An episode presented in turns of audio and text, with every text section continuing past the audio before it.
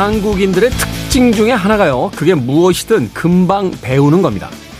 뭘 좀 알아야 할 것 같고 서둘러 레벨업 하고 싶은 그 마음. 취미를 즐기는데도 어김없이 적용이 되곤 하죠. 하지만 취미는 공부가 아니죠.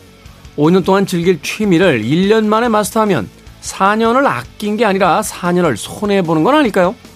한 모금씩 음미하며 마시는 와인처럼 긴 호흡으로 천천히 향유할 때 취미는 본연의 의미를 지닙니다. 올해가 가기 전에 채우기보단 비우는 수단으로서의 취미를 찾아서 오래오래 취미하세요. 김태현의 시대음감 시작합니다.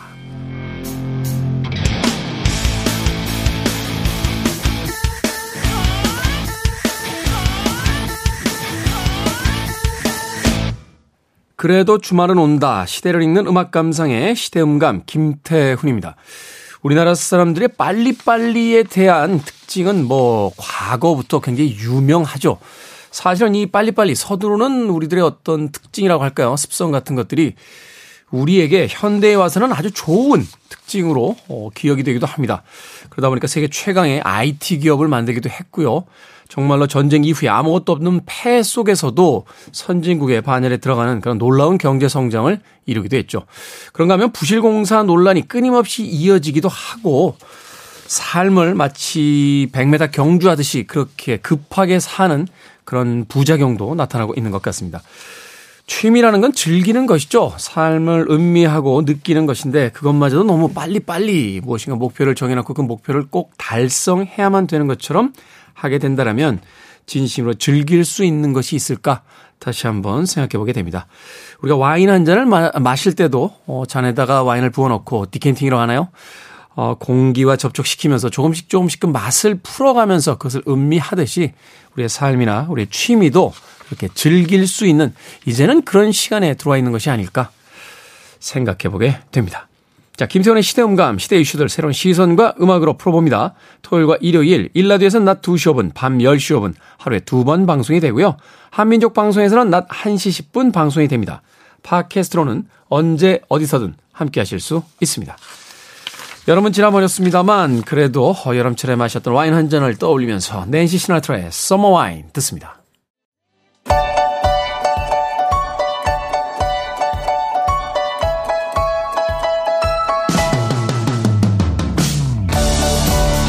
우리 시대의 좋은 뉴스와 나쁜 뉴스, 뉴스 good and bad, KBS 경제부의 박혜진 기자, 산업과학부의 정세배 기자 나오셨습니다. 안녕하세요. 안녕하세요. 두 분께서 굉장히 바쁘게 한 주들을 보내고 계신 거 보니까 이제 연말 쪽으로 가고 있는 것 같아요. 또 정치권부터 시작해서 뭐 이번 주에도 뉴스가 아주 쏟아지더군요. 아, 뉴스가 많습니다, 네. 지금. 네. 사실은 뭐 KBS에서도 뉴스가 굉장히 중요한 비중을 차지합니다만 네. 그 케이블 채널 중에서 이제 24시간 뉴스만 보도하는 채널 있잖아요. 네.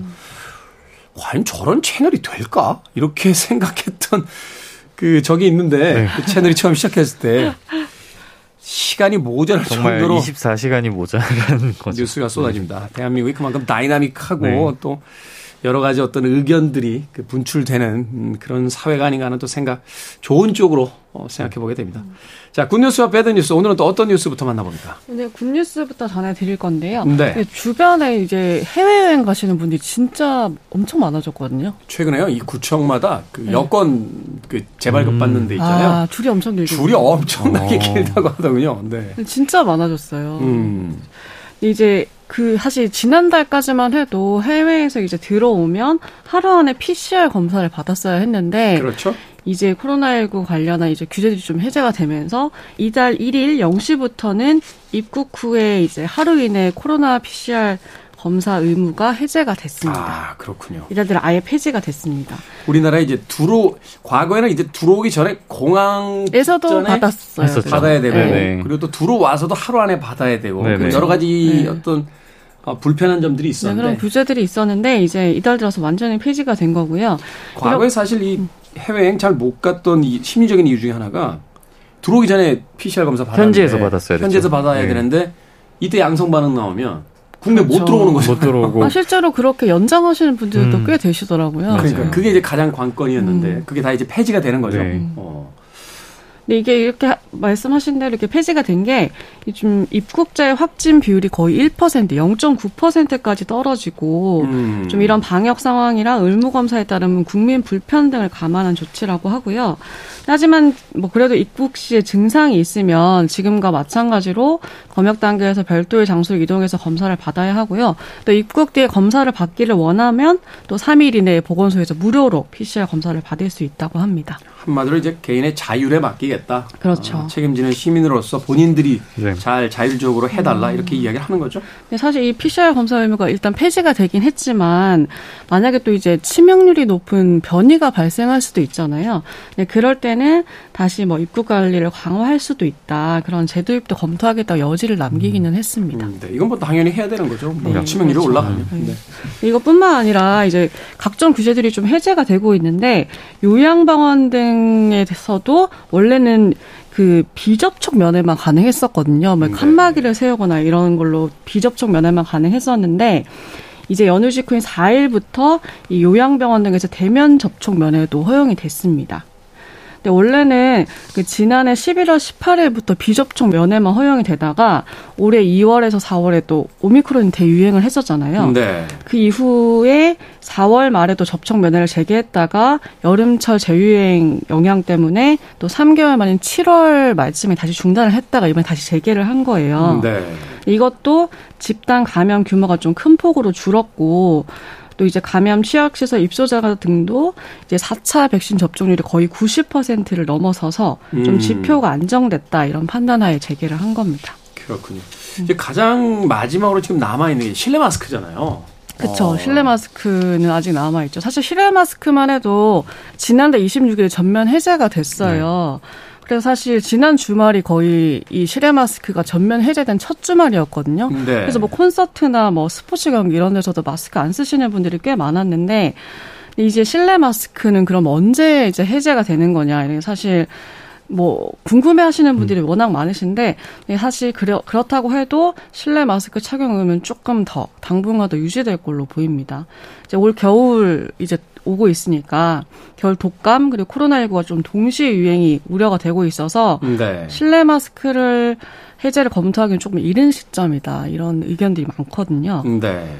실제로 좀 마스크 쓰면서 감기라든지 이런 것들 좀 덜 걸리게 됐다라고 예, 하시는 분들도 네. 많으신데 그렇다 보니까 그런 이점들도 있어서 아직 실내 마스크 착용 의무까지 해제하기는 조금 이른 게 아닌가 이런 얘기들을 좀 많이 하고 계십니다. 사실 이제 실내 마스크 착용 의무가 해제가 돼도 아마 많은 분들이 그냥 쓰실 것 같아요. 그렇죠. 불안하시니까 쓰실 네, 수도 지난 있죠. 지난 2년 동안 사실 거기 되게 익숙해진 것도 있고 지금도 야외에서 대부분 쓰세요. 그렇죠. 네. 실내 마스크도 사실은 사람이 많은 곳에 가게 되면 그냥 음. 쓰시는 분들이 음. 계시거든요. 그렇죠. 그러니까 이게 완전히 뭐 종결됐다. 라고 이야기하기 전까지는 사실은 이제 전문가들은 그건 불가능하다라고 음. 이제 이야기를 하는 건데 아마도 마스크 착용 문화는 꽤 오랫동안 지속되지 않을까 하는 생각 해보게 되는군요. 어찌됐건 과거보다는 조금 가벼워진 것 같아서 어, 그렇죠. 좋은 뉴스인 것 같습니다. 자, 이번 주에 bad news는 어떤 뉴스입니까? 사실 제가 가져온 뉴스 이게 저는 올해 초 대선 때 공약이었다는 사실을 좀 몰랐어요. 부끄럽게도. 네. 뭐냐면 이제 이륜차 편의상 오토바이라고 제가 그냥 부를게요. 이제 오토바이 앞번호판을 다는 게 여야 양쪽의 공약이었거든요, 음. 당시. 오토바이에 앞번호판이 없죠? 없죠, 네, 국내에서는. 없어요. 뒤에만 달려 있잖아요. 사실 일반 차량, 사륜 차량은 다르게. 네. 근데 그러다 보니까 사실 이게 코로나19 때 이제 워낙 뭐 배달이 늘고 이러다 보니까 이제 이륜차 운행 자체가 늘었겠지만 그러다 보니까 사고 자체도 사실 많이 늘었어요. 지난해 보면 5년 전과 비교했을 때 승합차 같은 경우에는 사고 건수가 30%나 줄었어요. 네. 승용차도 이제 10%가 줄었고. 근데 네. 이륜차 오토바이는 8.5%가 오히려 사고 건수가 늘었어요. 5년 전보다. 아. 아무래도 뭐 이게 뭐 조금 전에 말씀드렸듯이 운행 횟수가 많아서 그랬다고 그렇죠. 볼 수도 있긴 하겠지만 배달이라든지 뭐 이렇게 택배 같은 것들이 많이 들었기 때문에 하지만 이제 뭐 이런 단속 이런 거에 사각지대에 있다 그러다 보니까 이제 뭐 다른 예를 들어 승용차 운전자분들이나 이런 뭐 갈등도 좀 있었잖아요. 지금 단속 카메라 같은 경우에 아시다시피 앞쪽에 번호판이 없다 보니까 이런 오토바이는 무용 지물이거든요. 음. 아 그래요? 일반 승용차는 단속이 되잖아요. 그렇죠. 왜냐하면 지나갈 때 이제 뭐 과속을 아, 하거나 신호 위반을 하면 앞 번호판을 아, 인식을 하잖아요. 앞을 찍는 거군요. 맞습니다. 앞을 찍는 거기 때문에 이게 단속이 안 돼요. 그러다 보니까 이제 이거를 앞쪽에도 번호판을 부착을 하자. 요런 취지의 공약이 제기가 됐었거든요. 그러면 잠깐만요. 전체 오토바이의 뒤에다 다는 것보다 네. 앞에 다는 것보다? 어, 앞에 다는 것보다. 네네. 카메라를 하나 더 달면 안 됩니까? 뒤쪽을 찍을 수 있게 반대쪽에다 이렇게 달면 되잖아요. 실제로 그 말씀을 제가 좀 뒤에 설명을 드리려고 했는데 아, 그런 어. 의견이 나왔어요. 조금 이따 네네. 그걸 설명을 드릴게요. 네. 그래서 이제 당시에 지금 국민의힘 쪽에서는 전면적으로 이제 오토바이도 번호판을 앞번호판을 부착한다. 이걸 좀 단계적으로 늘리고 또뭐 이제 운행 기록 장치, 그러니까 운행 주행 기록이 이제 자동으로 이제 기록이 담기는 그걸 달면 보험료도 할인해 주겠다. 이런 공약을 냈고 더불어민주당에서는 뭐 전면 번호 판 부착을 의무화하겠다. 대신에 번호판 부착에 드는 비용은 좀 국가가 부담하겠다. 일부 이런 공약들을 내놨는데 문제는 오토바이 운전자분들은 좀 부정적인 반응이었어요. 당시에도 일단 이게 단순히 다른 이유가 아니라 앞면에 번호판을 달 자리가 마땅치 않대요. 지금 오토바이 같은 경우에. 그러니까 제가 생각을 해봐도 앞에다 번호판 달려면 오토바이 디자인 자체를. 바꿔야 돼요. 네네. 어. 그거를 고려하지 않고 지금 나온 것들이고, 어. 그다음에 이제 그러면 또 비용은 어떻게 할 거냐 이게 사실 또 비용도 드는 문제인데 그걸 강제로 부담하게 할 거냐 이런 불만도 있었고 또 결정적으로 만약에 앞에 번호판을 달더라도 이게 조금 훼손이나 아니면 뭐 단속에 대비한 뭐 가림 예를 들어서 뭐 종이 같은 걸로 가린다든지 이런 게 상당히 취약하거든요. 그러니까 금방 유명무실해질 음. 음. 좀 우려도 있어요. 근데 사실 또 그러다 보니까 어쨌든 오토바이를 운행하는 과정에서 뭐 과속이라든지 뭐 중앙선 침범이라든지 이런 뭐 불법 행위가 발생한다면 이걸 단속해야 되는데 사실 단속할 방법도 지금 마땅치 않은 상황이잖아요. 근데 사실 이건 공약을 낼 때 이 정도 검토를 네. 안 해본 건가요? 그래서 이제 사실 공약을 정부가 넘겨봤죠. 이런 경우에 이제 국토교통부가 주관부처인 국토교통부가 넘겨받았는데 결론이 어떻게 나왔을 것 같으세요? 예. 쉽지 않다고 나왔겠죠. 예, 쉽지 않다고 나왔습니다. 그 이유를 좀 보니까 일단은 오토바이 운전자들의 주장대로 전면에 공간이 부족해요. 부착할 음. 공간이. 다음으로는 이걸 만약에 부착을 한 상태에서 보행자랑 부딪혔을 때 아.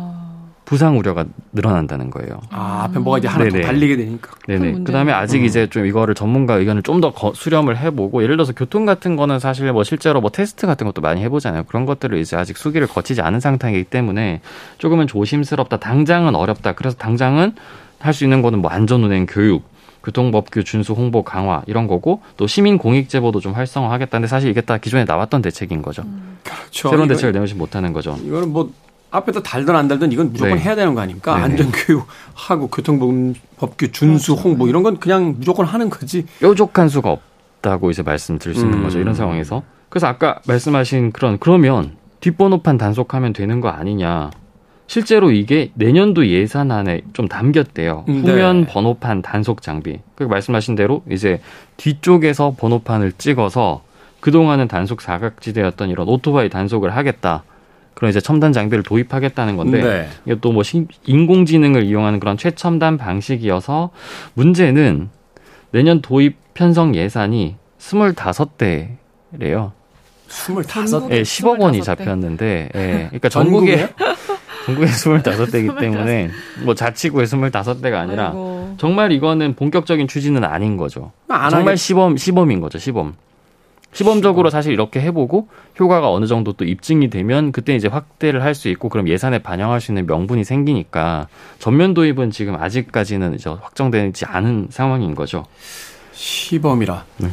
어, 그것도 일리 있네요. 일단은 네 이게 전면 도입하기 전에 시범 기간이 있긴. 있어야 네. 될 테니까. 효과가 어느 정도인지를 어. 느 정도 좀 검증을 할 수 있는 건 필요하기 때문에 이걸 뭐 무작정 이걸 부정적으로 볼 수는 없을 그러네요. 것 같고. 네. 어. 아직 전면 도입이 이루어지는 게 아니다. 이것만 좀 주지하셔야 될 것 같습니다. 사고율이 올라가고 있다고 한다라면 거기에 대한 분명 이제 대책이 있어야 되는데 음. 공약으로 내걸었던 앞으로 파는 현실적으로 지금 당장 도입하기 쉽지 않고 그렇다면 이제 단속 장비를 좀 더 그 고도화시키는 방법인데 지금 당장은 예산이 네. 많이 배치되어 있지 음. 않다. 어찌됐건 시범 기간을 좀 통해서 한번 실효성을 알아보겠다라고 하는 거니까 뭐 그렇게 나쁜 뉴스라고는 음. 그래도 이 정도면 견딜 만한 네. 나쁜 뉴스가 아닐까. 음. 간만에 견딜 만한 나쁜 뉴스. 이게 맞는 말인가요? 네. 오늘 한글 한글 하루 앞두고 해볼 만한 해볼 만한 나쁜 뉴스 견딜 만한 좀 이상하긴 합니다만 어찌 됐건 시범 기간을 거쳐서 이후에 이제 추후 반영이 될 여지가 남겨져 있는 거니까 예, 그 정도 선에서 이해하고 넘어가도록 하겠습니다. 자, 굿뉴스와 배드뉴스, 굿앤 배드. 오늘도 KBS 경제부의 박혜진 기자, 산업과학부의 정세배 기자와 이야기 나눴습니다. 고맙습니다. 감사합니다. 고맙습니다.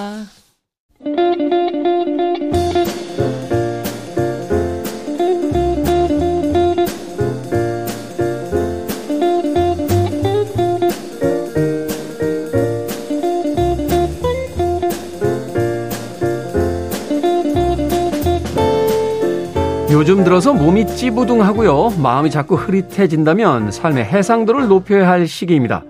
책을 읽는 것은 삶의 해상도를 높이는 가장 쉬운 방법이고요. 우리 시대의 책 이야기, 책은 북. 정현주 작가님 나오셨습니다. 안녕하세요. 안녕하세요. 그리고 오늘은 특별한 손님, 생선 작가를 대신해서 아주 특별한 손님을 모셨습니다. 정용준 작가님 나오셨습니다. 안녕하세요. 네, 안녕하세요. 반갑습니다. 와, 저희 스탭들뿐만이 아니라 우리 특히 정현주 작가님께서 정용준 작가님 꼭 한번 만나 뵙고 싶다고 초대했으면 좋겠다라고 몇 번을 이야기를 하셨는데 오늘 드디어 그 기회가 왔습니다. 자, 오늘 스튜디오 처음 방문해 주셨는데 정준 작가님에 대해서 이제 궁금한 것이 있다라면 이 시간을 통해서 많이 많이 좀 여쭤보도록 하겠습니다. 또 정영준 작가님께서는 어떤 책을 소개해 주실지도 기대가 되고 있습니다. 자, 우리 시대의 책 이야기, 책은 북. 오늘 소개해 드릴 책, 바로 정영준 작가님의 책, 소설 만세입니다. 소설 만세. 사실 토요일은 각자 한 권씩 소개를 해드리는 코너인데, 정현주 작가님이랑 정용준 작가님 두 분이 텔레파시가 통했는지 같은 책을 선정하셨다고요? 네. 어. 아 제가 이 책을 읽고 물론 그 전에 소설도 되게 좋게 읽었는데 네. 저는 이제 작가들의 작가가 있고 뭐 이런 식의 있잖아요. 그렇죠. 정영준 작가님은 저는 착한 사람들의 작가인 것 같아요. 착한 사람들의 작가. 제 주변에 착한 사람들이 다 정영준 작가님을 좋아해요. 저도 무조건 좋아합니다. 작가님. 네, 감사합니다. 네. 아니 정현주 작가님이 저렇게 소개를 해주시면 아, 물론 저도 좋아합니다만 좋아하지 않을 않을 수가 없죠. 않을 수가 없네요. 음, 마음의 결이 고운 사람들이 좋아하고 네. 제가 처음에 이제 정현주 작가님을 가장 강력하게 추천받은 분이 언어 치료 선생님이셨어요. 네. 근데 이제 작가님이 약간 책에도 쓰셨는데 언어 장애가 어렸을 때 약간 있으셨던 모양이에요. 근데 네. 그분이 이렇게 할 수 있다. 언어를 이렇게 사용할 수 있다라는 것을 아이들한테 얘기할 때 너무 좋은 모습이다. 음. 그러시면서 꼭 읽어라, 꼭 읽어라라고 했어요. 그래서 읽기 시작했는데 너무 제가 어떻게 이렇게 따뜻할 수가 있지? 마지막은 항상 따뜻하다. 어. 그리고 그래서 보니까 주변에 다 착한 사람들 좋아하고 꼭 소개해드리고 싶었어요. 네, 정영준 작가님의 책 소설 만세. 제가 사실 이 코너를 굉장히 오랫동안 진행을 했습니다만 이 정현주 작가님이 이렇게 약간의 들뜬 네. 흥분 상태에서 책을 소개하시는 건 제가 참 오랜만에 예, 보는 듯한 모습입니다. 자, 그렇다면 오늘 이제 두 분께서 책을 한 권을 어, 선택을 해 오셨어요. 그래서 정현주 작가님께서 질문들을 준비를 하셨고 정영준 작가님이 바로 그 질문에 대답을 하는 이제 형식으로서 이 책을 네. 좀 소개를 해볼까 하는데 그렇다면 정윤주 작가님의 첫 번째 질문부터 좀 만나보죠. 네. 사실 책을 읽은 사람들은 다 알 텐데 책을 안 읽으신 분들을 위해서 질문하는 거니까 음, 소설 네. 만세, 소설 만세는 왜 만세인가요? 네, 일단 어, 일단 초반에 너무 말씀 잘해주셔가지고 제가 지금 너무 이렇게 어안이 벙벙한데, 어, 여러분들도 저 좋아하셔서 착한 사람 되십시오. 그, 여기서 만세는 이제 좋아서 하는 만세잖아요. 만세인데, 제가 다른 뭐 장르보다 소설이 압도적으로 좋다. 그래서 최고다라는 만세보다, 그냥 저는 소설을 처음 접했을 때도, 또 소설을 쓰기 시작했을 때도 많은 사람들은 어, 이제 소설은 이제 끝나간다. 음. 소설은 죽어간다. 심지어 아예 뭐 문학의 정원이니, 뭐 소설의 네. 죽음이니 이런 말들을 듣고 시작했어요. 수십 년 전부터 나왔던 이야기인데 네, 계속해서 네, 그렇죠. 이어집니다. 언제나 네. 소설은 죽어가고 있고 망해가고 있는데 저는 소설을 좋아하면 좋아할수록 점점 넓어지고 깊어지고 또 더 많은 사람들을 만나는 거예요. 저 세계는 훨씬 더 넓어지지만 제가 이것을 좋아하고 또 이것을 지켜나가는 데 있어서 많은 사람들이 계속 질문을 합니다. 어느 순간부터 그게 좀 힘들더라고요. 그러니까 나는, 음. 나는 한 번 사는 삶인데 내가 좋아하고 내가 하고 싶은 것을 의심 없이 하고 있는데 많은 사람들 앞에서 그렇게 뭔가를 증명하는 게 힘들고 이게 가치 있다라고 내가 느끼는 걸 가치 있는 거야 라고 말하는 것도 어렵고 그래서 어느 순간부터 어, 다른 누구의 도움보다 내 내가 나를 좀 도와야겠구나라는 음. 마음으로 스스로에게 쓰는 일기, 편지 같은 마음으로 할때 어, 가로 열고 가로 닫고 소설 만세라고 한번 써봤어요. 소설이 음. 난 좋다. 그러니까 이게 막 두 손 번쩍 들고 드는 만세보다 어쩌겠어. 나는 이게 좋은데. 라는 이걸 믿고 가자. 라는 그런 마음으로 어, 제목을 소설 만세라고 바꿔서 써봤더니 그때부터 이제 에세이가 좀 써지는 거예요. 그래서 네. 그냥 제목도 소설 만세로 지었어요. 그렇군요. 말하자면 이제 그 문학의 시대는 끝났다. 소설의 시대 역시 끝났다라고 주장하는 어떤 세상에 대한 정윤준 작가님식의 어떤 어, 아주 평화로운 반론 같은 뭐 그런 어떤 의미가 담겨져 있는 거군요. 네, 반론일 수도 있고 그냥 저는 그냥 주장일 수도 있고 어차피 음. 저는 모든 사람과 이 세계 모두를 제가 대신할 수는 없잖아요. 음, 네. 내 세계 안에서는 아직도 너무 공고하고 강하고 나에게 너무 중요한데 어, 나는 좋습니다라는 말을 좀 소심하게 음. 해보는 만세죠. 사실은 무엇인가가 끝났어라고 섣불리 이야기하는 사람들은 그 세계에 들어와 있지 않은 혹은 그 세계를 충분히 즐기고 있지 않은 사람들의 입에서 그냥 무관심한 그 슬로건처럼 나오는 것이 아닌가 하는 생각을 해보게 되니까 소설 만세라는 이 에세이 제목은 그래요. 그럼에도 불구하고 나는 소설에 푹 빠져 있고 여전히 문학이 나의 삶의 즐거움입니다라고 이야기하는 네. 그런 네. 어떤 의미로서 쓰여졌다라고 이야기해 주셨습니다. 자, 네. 두 번째 질문. 아니, 정 작가님은 이렇게 만세할 때 이렇게 만세 이게 아니라 약간 음. 만세 약간 이런 소심함이 있으세요 모든 글에. 그러니까요. 그 그게 너무 좋아요 저는. 그러니까, 그러니까 다른 사람한테 강요하지 않는. 남들이 소설은 끝났습니다. 그러면 이 사람이 지금 무슨 소리를 하는 거야 이런, 이런 느낌이 아니라 소설은 끝났습니다. 라고 하면 아 예. 근데 저는 아직 아닌 것 같은데요. 약간 그런 느낌. 네, 정확히 그 느낌입니다. 네. 그리고 저는 이 책에서 되게 좋았던 부분 중에 하나가 용기라는 단어가 상당히 많이 나와요. 용기, 뭐 뜨겁게 좋아하는 열심이라던가 열심까지는 아니어도 따뜻하게 좋아하는 마음을 가지고 글을 쓰는 이야기들이 되게 많이 나오거든요. 음, 네. 작가님은 용기가 필요할 때, 특히 글 쓰는 용기가 필요할 때 어떤 거를 하는지가 책에 약간 나와 있긴 하는데 여기서 말씀해 주신다면? 어, 저는 무엇인가 한다는 게 음. 참 늘 늘 신기해요. 그 마음 마음이 몸에 하는 일도 신기하고 몸이 마음에 하는 일도 신기해서 심지어 저는 어느 순간부터 소설은 정신뿐만 아니라 몸에도 좋다라고 주장하기 시작했는데 음. 아. 그냥 어떤 우리가 좋아하는 것들은 그냥 우리의 바쁜 일상과 어떤 일 일을 바깥에서만 하는 게 아니라 그 일을 엄청나게 도와주고 네. 실제로 우리가 음악을 들으면서 굉장히 힘있게 할 수 있는 힘, 일들 경험들이 있잖아요. 그렇죠. 그런 것처럼 용기라고 하는 건 저는 그 어떤 어떤 나라는 상태를 내 스스로에게 거는 주문 같은 거라고 음. 생각했어요. 그러니까 할 수 있는데 저는 이거 할 수 있어요. 경, 했던 경험도 있고.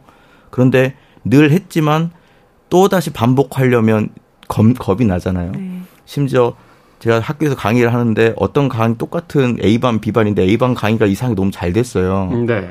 근데 갑자기 B반한테 똑같이 해야 되는 순간적으로 내가 그거 어떻게 했더라? 그 멘트가 뭐였더라 하면서 순간 위축이 되는 거예요. 그러니까 제가 말했던 용기는 한 번도 하지 않았던 세계로 들어가는 뭐 adventure 같은 그런 용기가 아니라 늘 너가 해왔고 언제나 해왔던 것들을 반복적으로 하기 위해서도 용기가 필요하다. 음. 그래서 그냥 우리가 일어나고 심지어 우리가 다리가 다쳐도 어, 절뚝절뚝 거려도 침대에서 일어날 수 있는데 마음이 다치거나 마음이 무너지면 우리가 아무것도 그 음. 활성화가 안 되잖아요.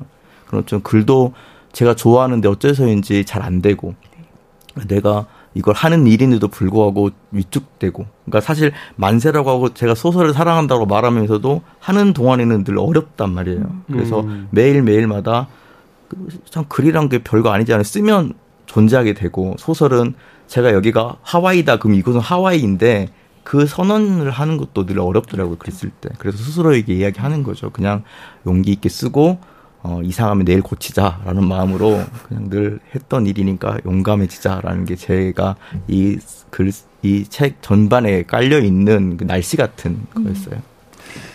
그렇죠. 매일매일이 작은 모험이죠, 사실은. 그죠? 근데 앞서 이야기하신 부분이 굉장히 그 공감하게 되는 게 어, 만 번쯤 무대 위에서 노래를 부른 가수라고 해서 다음 무대에 음. 긴장을 하지 않는 건 아니잖아요. 저 역시 뭐 방송을 몇 년 동안 해봤습니다만 매일 생방을 진행하게 될 때 온에어가 들어오면 약간 두근두근거리거든요. 문장 하나를 잘못 읽으면 어떡할까? 말에 실수가. 있으면 어떡할까? 그때 그것을 이제 해낼 수 있다라고 스스로에게 다독이는 거. 그게 네. 이제 용기인 것 같다라고 네. 지금 설명을 해 주셨는데 이건 아마 살아가는 모든 사람이 겪고 있는, 있는 것일 텐데 그걸 작가님이 또 언어를 통해서 이렇게 또 풀어주시니까 네. 사람들에게 또 도움이 될 만한 이야기 되지 않았나 하는 또 생각이 듭니다. 우리가 갑자기 눈 뜨고 무슨 아프리카로 탐험 가는 거 아니잖아요. 똑같은 일상을 살아가는데 그 하루의 일상이 버겁게 느껴졌을 때 우리에게 필요한 게 바로 용기가 아니겠느냐 하고 네. 설명을 해 주셨습니다. 자, 다음 질문 또 해주세요. 아, 제가 그 얘기를 들으면서 사실 이제 글 쓰는 거나 살아가는 거나 이렇게 꾸준히 해나가는 게 정말 사실 어렵잖아요. 가장 어렵죠. 네, 근데 그런 부분이 이 책에 정말 정말 명언 같은 구절들이 많이 있어요. 그래서 제가 진짜 읽으면서 울었거든요. 왜냐하면 제가 저도 요즘에 약간 친구들이 왜 안 써? 그러면 약간 입스가 왔나 봐. 하루 종일 앉아 있어도 한 줄 쓰는 날이 있고 이런 이야기들이 음. 책에 있어요. 작가님도 이제 안 써지는 날이 있잖아요. 네. 그런 날을 어떻게 극복하세요? 안 써지는 날은 기본적으로 늘 안 써지는 날이죠. 그러니까 안 써지는 날이 야 이거 정말 정답이네요. 저 어떤 대답이 나올지 굉장히 기다리고 아니 안 써지는 날이 특별한 이유와 사고에 의해서가 아니라 잘 써졌던 날이 손에 머리에 기억 남을 정도로 거의 없고 안 써지는 날에 대해서 너무 이렇게 놀라거나 답답해하지 않기로 했어요. 그러니까 안 써지는 음. 날은 그러니까 사실 여기서 출발한다라고 생각하고 그리고 좀 여유가 있으면 안 써지면 그냥 잡니다. 근데 다만 안 써지는 흔적들은 나, 그러니까 문장을 쓰기 힘들면 단어만 막 던져놓고 자요. 음. 그 다음 날 제 기분이 좋아지거나 다른 또 내 상태가 오면 문장을 이을 수 있을지도 모르니까 그러니까 최대한 낙서라도 하고 마감이 너무 닥쳐오면 저는 뭐 산책을 한다거나 그러니까 억지 노력이라도 해야 되면 저는 뭐, 뭐 대중 목욕탕을 가거나 그런 식으로라도 하는데 일반적으로는 안 써진 그 상태에 대해서 놀라지 않으려고 되게 애를 쓰는 것 같아요. 아, 음. 사실 우리가 어, 생각이라고 하는 게 머리에 있는지 마음에 있는지 잘 모르겠고 글이라고 하는 게 머리로 정리돼서 나오는 건지 아니면 그냥 쓰다가 그게 마음이 되는 지잘 모르겠거든요. 그런데도 불구하고 사실 우리는 말도 하고 표현도 하잖아요. 그런 것처럼 원래 할 수 있는 일이다. 그런데 그런 그런 유머가 있잖아요. 그 지네가 네. 잘 걸어가다가 누가 갑자기 너는 다리가 그렇게 많은데 어떻게 안 걸리고 너 그렇게 걸어가? 라고 물어봤더니 갑자기 못 걸었대요. 그러니까 원래 늘 할 수 있었던 일인데 내가 이걸 어떻게 해야지라고 생각했더니 스스로 낯설어지는 거예요. 걸릴까봐 그다음부터 어 그래 걸릴 수 있네 이렇게 생각하는 순간부터 못 걷기 시작했다. 네, 자, 원래 늘 할 수 있던 자연스러운 리듬을 이 리듬의 메커니즘을 생각해 보려고 하니까 되게 어려웠던 음. 거여서 음. 저는 그 동안에 나는 계속 써왔고 만약에 글이 안 써지면 말하듯이라도 쓸 수 있다는 생각을 갖고 늘 있고 그렇다 하더라도 글쓰기에는 그렇게 도움은 안 돼요. 다만 어, 놀라진 않으려고 하죠. 그러니까 한숨 정도만 쉬고 네. 에이 하고 그냥 자려고 합니다. 그래서 특별한 비, 비법이 있는 게 아니라 그냥 그러려니 하고 내일은 다르겠지 하고 사는 게 이게 죄송합니다. 이런 이렇게 이런 거에 대해서 막 방법 방법을 알려줘야 되는데 어쩔 수 없다라는 말을 할 수밖에 없네요. 그게 더 위로가 되는 것 같아요. 너무 와닿네요. 그죠? 너무 와닿아서 저분이 저런 매력 있다니까요. 감탄사만 계속 예전에 그 김영하 작가인가요? 그 토크쇼에 한 번 간 적인데 그런 이야기 하시더라고요. 많은 데뷔작을 내는 작가들이 걱정합니다. 이 책이 던져지고 문단에서 이제 천재라는 칭호를 받고 수많은 인터뷰가 쇄도하고 책이 베스트셀러가 되면서 갑자기 책 한 권으로 너무 세상에 많이 알려지는 게 아닌가 하는 걱정을 하지만 절대로 그런 일은 벌어지지 않습니다. 라고 이야기하면서 이제 이야기를 풀어나가시는데 그러면서 글쓰기의 어려움에 대한 이야기를 하셨었거든요. 사실 많은 분들이 서로 이렇게 묻잖아요. 음. 어떻게 요즘 써줘? 나 안 써지는데? 그러니까 나도 요새 안 써줘. 우리 재능이 끝난 건가? 은퇴해야 되나? 막 여러 가지 생각들을 하는데 그냥 그게 원래 상태 아닌가요?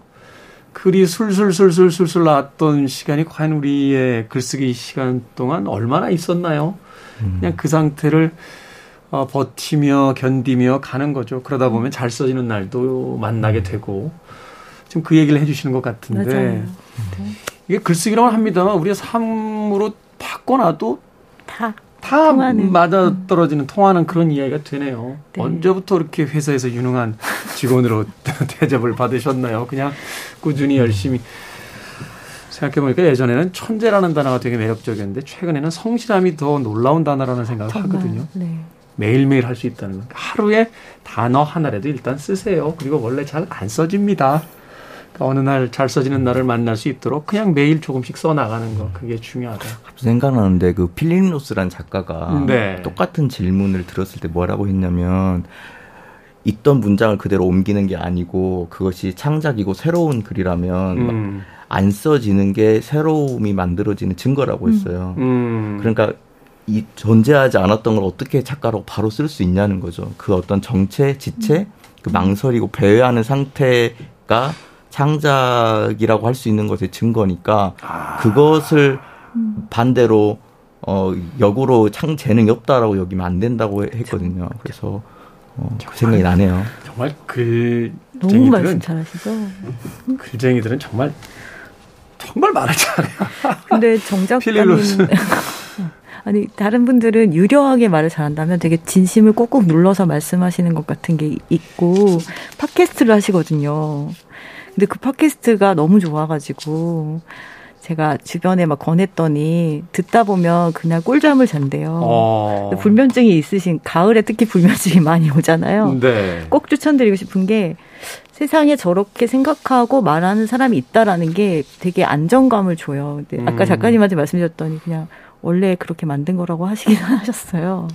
제가 작가님 이야기를 듣고 나서 참 지금 반성하게 되는 게 필립 로스의 아까 그 이야기를 음. 인용하셨는데 저의 인용과는 다르군요. 그러니까 저는 그 이야기를 아 내가 이런 거 들었어라고 인용을 하는데 작가님은 아 그 이야기를 듣고 생각해 보니 그게 맞는 것 같아요. 라고 그걸 본인의 언어로 이렇게 전달을 음. 해 주시니까 이게 듣는 사람이 받아들이게 되는 게 저는 이야기하면 아또 잘난 척한다 아는 척한다 이런, 이런 느낌이라면 작가님의 이야기를 이렇게 귀 기울이게 되는 아 문득 이 시간 어 제가 고해성사를 하는 반성을 하는 시간이 이루어지는군요. 이 방송 너무 좋네요.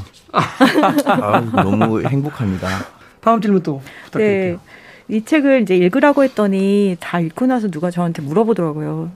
알겠는데 그래서 소설을 왜 읽어야 된다고요? 라고 물어보는 거예요. 음. 근데 저는 그래서 맨 앞에 있는 chapter를 꼭 다시 한번 읽어보라고 했거든요. 소설은 허구가 아니다라는 이야기를 쓰셨어요. 네. 어, 소설은 단 한 사람의 편을 들기 위해서 쓰는 것이다.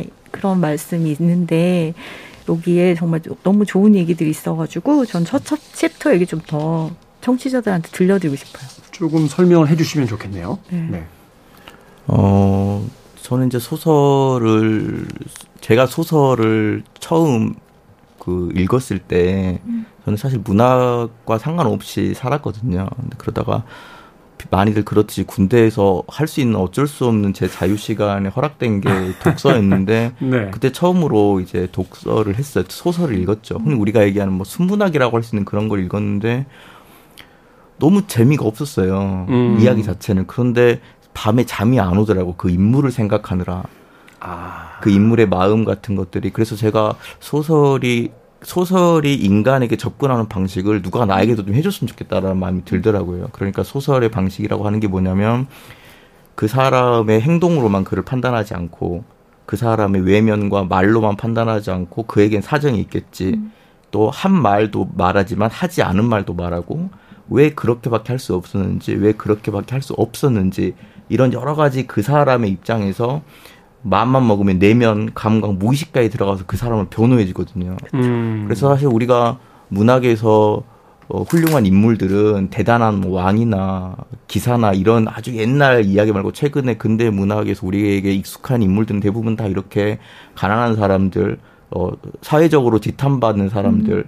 남들에게 오해받고 왜곡받는 사람들이 소설의 주인공인 경우가 많아요. 아. 그들을 바라볼 때 우리가 버들어갈 때는 아무것도 아닌 것처럼 보였고 심지어 오해로 그들을 비난할 수 있을 줄 알았는데 봤더니 다 자기의 초상을 발견하게 된 음, 거죠. 음. 심지어 그 사람이 악한 사람이라 할지라도 이방인 이방에 나오는 그 메르소 같은 인물은 우리가 보면 되게 이상한 기분을 느끼는데 나쁜 사람 같고 읽고 보면은 뭔지 모르지만 동화되기도 하고 이해도 되는 끄덕이는 순간이 온단 말이죠. 그래서 저는 단순히 소설을 이야기를 재밌는 이야기를 듣는다라는 걸 조금 넘어서 그 화자가 스토리텔링하는 그 텔러가 이 이야기를 전달할 때 어, 느 부분을 집중해서 해주냐라는 음. 걸 집, 어, 고민하고 들으면 영화와는 좀 더 다른 방식. 그러니까 일단 그 모든 것들 언어로 하고 음. 그 언어의 방식은 이미지가 아닌 어떤 그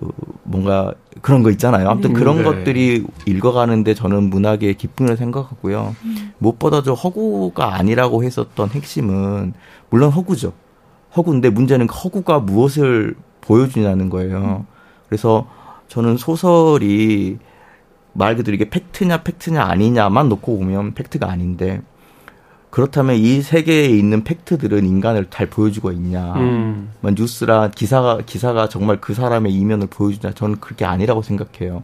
심지어 소설에서 일어난 많은 일들은 현실에서 그게 악한 일이든 좋은 일이든 그것보다 훨씬 더 강하게 일어나고 있어서 저는 소설을 온전히 읽어내고 소설 속의 인물을 만난다는 건 실제 어떤 사람을 카페에서 만나고 몇 번 만나는 것보다 더 깊은 자신의 음. 진짜 사람이 된다고 생각하거든요. 음, 음. 그러니까 제 삶을 돌이켜 보면 제 마음속에 남아 있는 사람들은 뭐 동창이나 친구들도 있지만 이야기 속 인물이 훨씬 많은 것 같아요. 아. 그 인물과 함께 사는 거예요. 심지어 용기도 없고 어떤 장면 속에서 그가 그랬던 것처럼 하나의 거울로도 보는 것처럼 그래서 저는 소설이 단순히 마치 어떤 지식이나 정보 바깥에 있는 허구가 아니라 어떻게 하면 이러한 상황에서 삶을 해석할까 그 나는 왜 이러, 이렇게 했었던 걸까를 좀 돌이켜보는 그러니까 타인도 보고 나도 보는 그래서 소설이야말로 가장 훌륭한 인간학이라고 생각하고 있어요. 음. 그래서 저는 허구가 아니라고 했던 거고 소설을 그래서 읽어야 한다라고 주장할 수는 없지만 누가 나에게 물어본다면 나는 정말 소설에서 그런 걸 배웠어라고 말할 수 있을 것 같아요.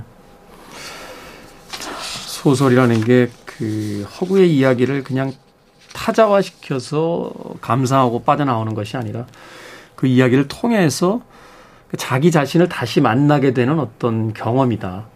그렇죠. 어, 픽션, 그러니까 허구로서의 어떤 세계로 들어가서 그 허구의 세계가 전달하는 이야기들을 통해서 현재의 내가 어떤 생각을 하는 사람이며 어떤 상황에 있으며 또 어떻게 살아야 할 것이며라고 하는 이제 현실적인 물음들을 다시 가지고 돌아오는 그 과정이 바로 소설의 읽기에 있다. 이렇게 네, 볼수 있겠네요. 어. 인간의 실존을 가장 잘 다루어주는 그리고 이야기에서 인물의 편에서 가장 샅샅이 살피는 영역이 는 지금도 소설처럼 보여요. 네. 음. 저도 동의해요. 그렇겠죠. 어, 그렇기 때문에 사실은 메르소의 그 이바인 같은 책 앞서서 음. 예를 들어 주셨습니다만 읽다가 보면 약간 당황스러울 때가 있는 게 어느 대목에서 이 책의 주인공이 사실은 이해가 안 되는 되게 이상한 사람인데 어느 대목에서 이 주인공이 이해가 되는 순간이 와요. 음. 그럼 약간 당황해요. 어? 이 사람이 내가 이해가 되면 안 되는데. 그렇죠. 뭐 이런 이런 네. 느낌이라든지 뭐 소설은 아닙니다만 홍상수 감독의 영화를 보다가 낄낄거리며 그 주인공들을 비웃다가 어느 순간에 내가 과거에 했던 행동을 똑같이 하고 있는 주인공을 보면서 막 당황하게 된다든지 네. 바로 그러한 것들이 소설의 어떤 순간 같은 것들이 바로 소설을 네. 읽기에 어떤 음, 아주 좋은 점들이다. 그 이야기의 공감과 동감은 내가 그 정보를 나도 알아가 아니라 말 그대로 감이잖아요, 감. 감. 근데 그 감정도 있지만 그 감각도 있는 거예요. 그래서 음. 뭔가 그거 그걸 통해서 내가 아 뭔가 알 것 같다. 뭔가 나도 그랬다. 그래서 그랬구나라는 그 느낌은 굉장히 오랫동안 남아서 자기 음. 스스로에게도 질문을 또 던지기도 하더라고요. 좀 다른 이야기인지 모르겠습니다만 그 와인 전문가들이 그런 이야기를 하더라고요. 와인에서 막 여러 가지 어떤 향들이 나오잖아요. 자기가 경험하지 못한 향은 맡을 수가 없다고 그러더라고요. 음, 그렇겠죠. 아, 네, 그래서 그 전문가가 되기 위해서 키트 같은 게 있어요. 무슨 여러 가지 향들을 가지고 훈련을 하는데 흥미로운 건 그런 훈련을 하지 않은 사람인데 어느 날 어떤 와인을 한 잔 받고 나서 기가 막히게 어떤 향을 찾아낸대요. 그래서 그 향을 어떻게 하셨어요? 라고 질문하면 이 어린 시절에 음. 자기가 어디서 한번 이런 향을 맡았던 기억이 난다라고 이야기를 해서 최고의 이 소믈리에는 다양한 향을 경험한 사람들 그래서 그 향을 이미 알고 있어야지 받아낼 수 있는 건데 소설도 어떻게 보면 그런 것이겠네요. 자신의 삶의 어떤 여러 가지 장면들을 만났던 사람들이야말로 음. 소설 속에서 그 주인공들의 어떤 말이라든지 행동을 이해하게 되는 순간 같은 게 거기서 이제 생기는 거잖아요. 아 방금 이 문맥에서 어떻게 그렇게 빠져나가셨어요? 제가 말하고 싶은 딱 그거예요. 아 그렇습니까? 우리 소설을 우리가 하나씩 읽어 나가는 그 정보값이 음. 실제 삶에서도 사람들을 만날 때 기시감도 느끼고 음. 어떤 사람을 어떤 사람의 행동이 이해 안 될 때 어떤 소설에서 왜냐하면 그 작가가 그 소설 하나를 쓰기 위해서 굉장히 많이 오랫동안 그 인물에 대해서 고민했거든요. 음, 음. 그래서 어떻게 보면 어떤 심리학의 실전 버전일 수도 있고 네. 아니면 그 인간을 만약에 인간 참 이해할 수 없는 동물이야라는 걸 작가가 말하고 싶었다면 그 이해할 수 없음의 여러 사례들이기 때문에 네. 저는 어떤 자기가 실질적으로 자기 자기 경험으로 하기 전에 먼저 선행되어 있는 정보로서도 마치 그 냄새를 알고 있다면 이 맛에 이 경험에서 그 냄새를 맡을 수 있는 거랑 음, 같은 음. 거죠. 그러네요. 그래서 소설도 도움이 된다니까요 인생에. 많이 되죠. 그러니까 뭐 여러분 꼭 소설 읽으세요. 맞죠? 아니 그러니까요. 그 돈 주고서 그 비싼 와인도 마실 수 있다라면 우리는 소설을 반드시 읽을 수 있다라는 거죠. 그렇죠. 어, 놀랍네요. 만 오천 원이면 됩니다, 여러분. 어찌됐건 저 지금 칭찬 들은 거죠? 네, 완전히. 기분이 굉장히 좋아지면서 오늘 뭔가를 그래도 하나 했다라는 생각에 예, 집에 돌아갈 때 굉장히 기쁜 마음으로 갈 수 있을 것 같습니다. 자, 내일도 정현중 작가님, 정현주 작가님 두 분 만나 뵙겠습니다만 아쉬운 마음에 마지막 질문 하나 더. 네. 그 좋은 작가란 제가 여기 읽으면서 공부하실 때 만났던 좋은 선생님들 이야기가 막 너무 질투가 나더라고요. 그러면서 제가 팟캐스트 들었는데, 이어서 들었는데, 좋은 작가란 무엇인가라는 이야기를 해주셨을 때, 저는 되게 많이 공감을 했고, 지금 현실을 살아가는 게 힘든 사람들한테도 작가가 아니더라도 되게 도움이 되는 말일 거라고 생각을 해요. 작가님이 생각하는 작가는 어떤 사람인가? 우리가 작가라고 하면 되게 막 그 괴팍하거나 혹은 막 은둔하거나 그럴 거 생각하는데 저는 일단은 자, 자신이 갖고 있는 기질이라고 하는 것들을 그냥 일단 저는 받아들이고 음. 그러니까 기질이라고 하는 게 대부분 우리가 어떤 기본적으로 뭐 윤리적으로 약간 지탄받거나 도덕적으로 잘못된 기질이라고 살, 대부분 같이 판단하는 게 있잖아요. 음. 저는 작가는 자기 자신뿐만 아니라 일단 다른 사람들도 그게 다 그냥 본질로서 받아들이는 일단 마음을 갖고 있는 상태에서 그냥 자기가 어 쓸 수 있는 것들을 저는 계속 쓰는 어떤 그게 좋은 작가라고 생각해요. 그래서 아마 음. 그 좋은 작가가 한 100가지는 있겠죠. 네. 그 여러 가지 요소 중에서. 근데 어 제가 요즘에 많이 생각하는 건 어떤 하나의 엄청난 것들을 막 써는 대, 대단한 그런 작품을 하는 것보다 매 순간 매 순간 자기가 어, 겪었던 그 정직함 있잖아요. 그러니까 20살 때 나와 특히 예술가들은 젊었을 때 자기 자신에 대한 열등감을 갖고 있는 것 같아요. 음, 네. 그, 그때가 최고라고 생각하니까 그걸 망치고 싶지 않아서 나중에 되게 어려워하는 걸 많이 느끼는데 저는 그것도 훌륭한 예술가의 태도나 저는 늙어갈 때 변화하는 거 심지어 자신의 생각이 번복하는 생각이 바뀌었더라도 그 순간에 자기가 믿는 것들을 그냥 글로 써내는 어 그런 작가가 지금 요즘엔 좋은 작가라고 생각하고 있어요. 네. 음, 그렇군요. 작가님 책 맨 끝에 한 구절만 제가 읽어도 될까요? 저는 여기 이 책을 읽으면서 아 작가님 왜 좋은 작가인가를 느꼈던 게맨 마지막에 책을 같이 만들어준 사람들의 지문과 손때가 여기 묻어있다라는 얘기를 하시면서 같이 일했던 사람들 이야기를 쭉 쓰셨어요.